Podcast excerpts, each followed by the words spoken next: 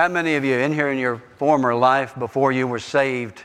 I hope to God not now that you are saved. Let's sure. But in your former life before you were saved, how many of you liked, oh, let's say partying? Uh, some of you raise your hand. You enjoyed partying, and you liked something that would uh, give you a buzz. Why did you do that? Why did you want to escape? Why did you want something that would alter your mental state to make you think things were better?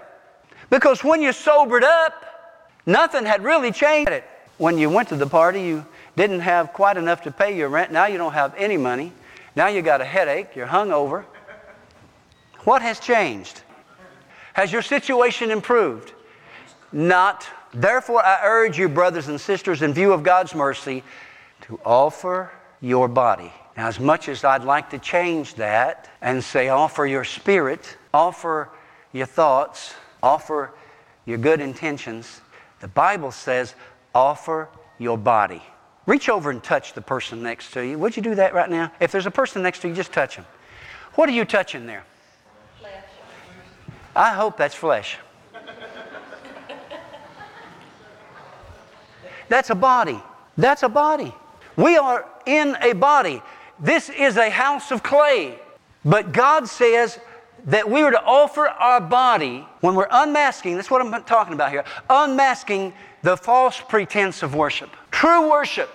Therefore, I urge you, brothers and sisters, in view of God's mercy, to offer your bodies as a living sacrifice, holy and pleasing to God. This is true worship. Do not conform to the pattern of this world, but be ye what?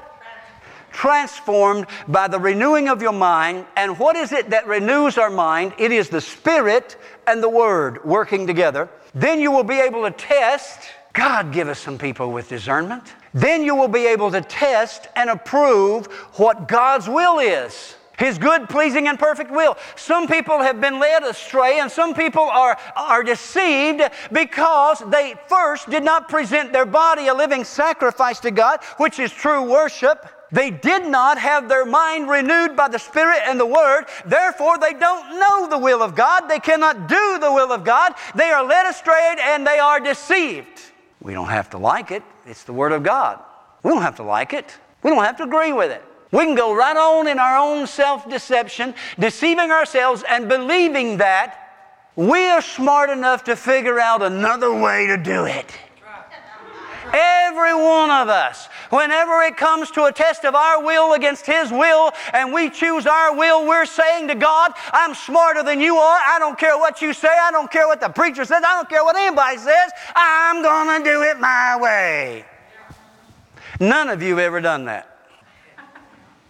Right? No one in here has ever stood up in the face of God when God said don't, and you said, yeah, but. That was Adam and Eve in the garden. God said, Don't eat of that tree. Eve said, Yeah, but I think I can call it better than God. Every one of us is guilty of that. We do it.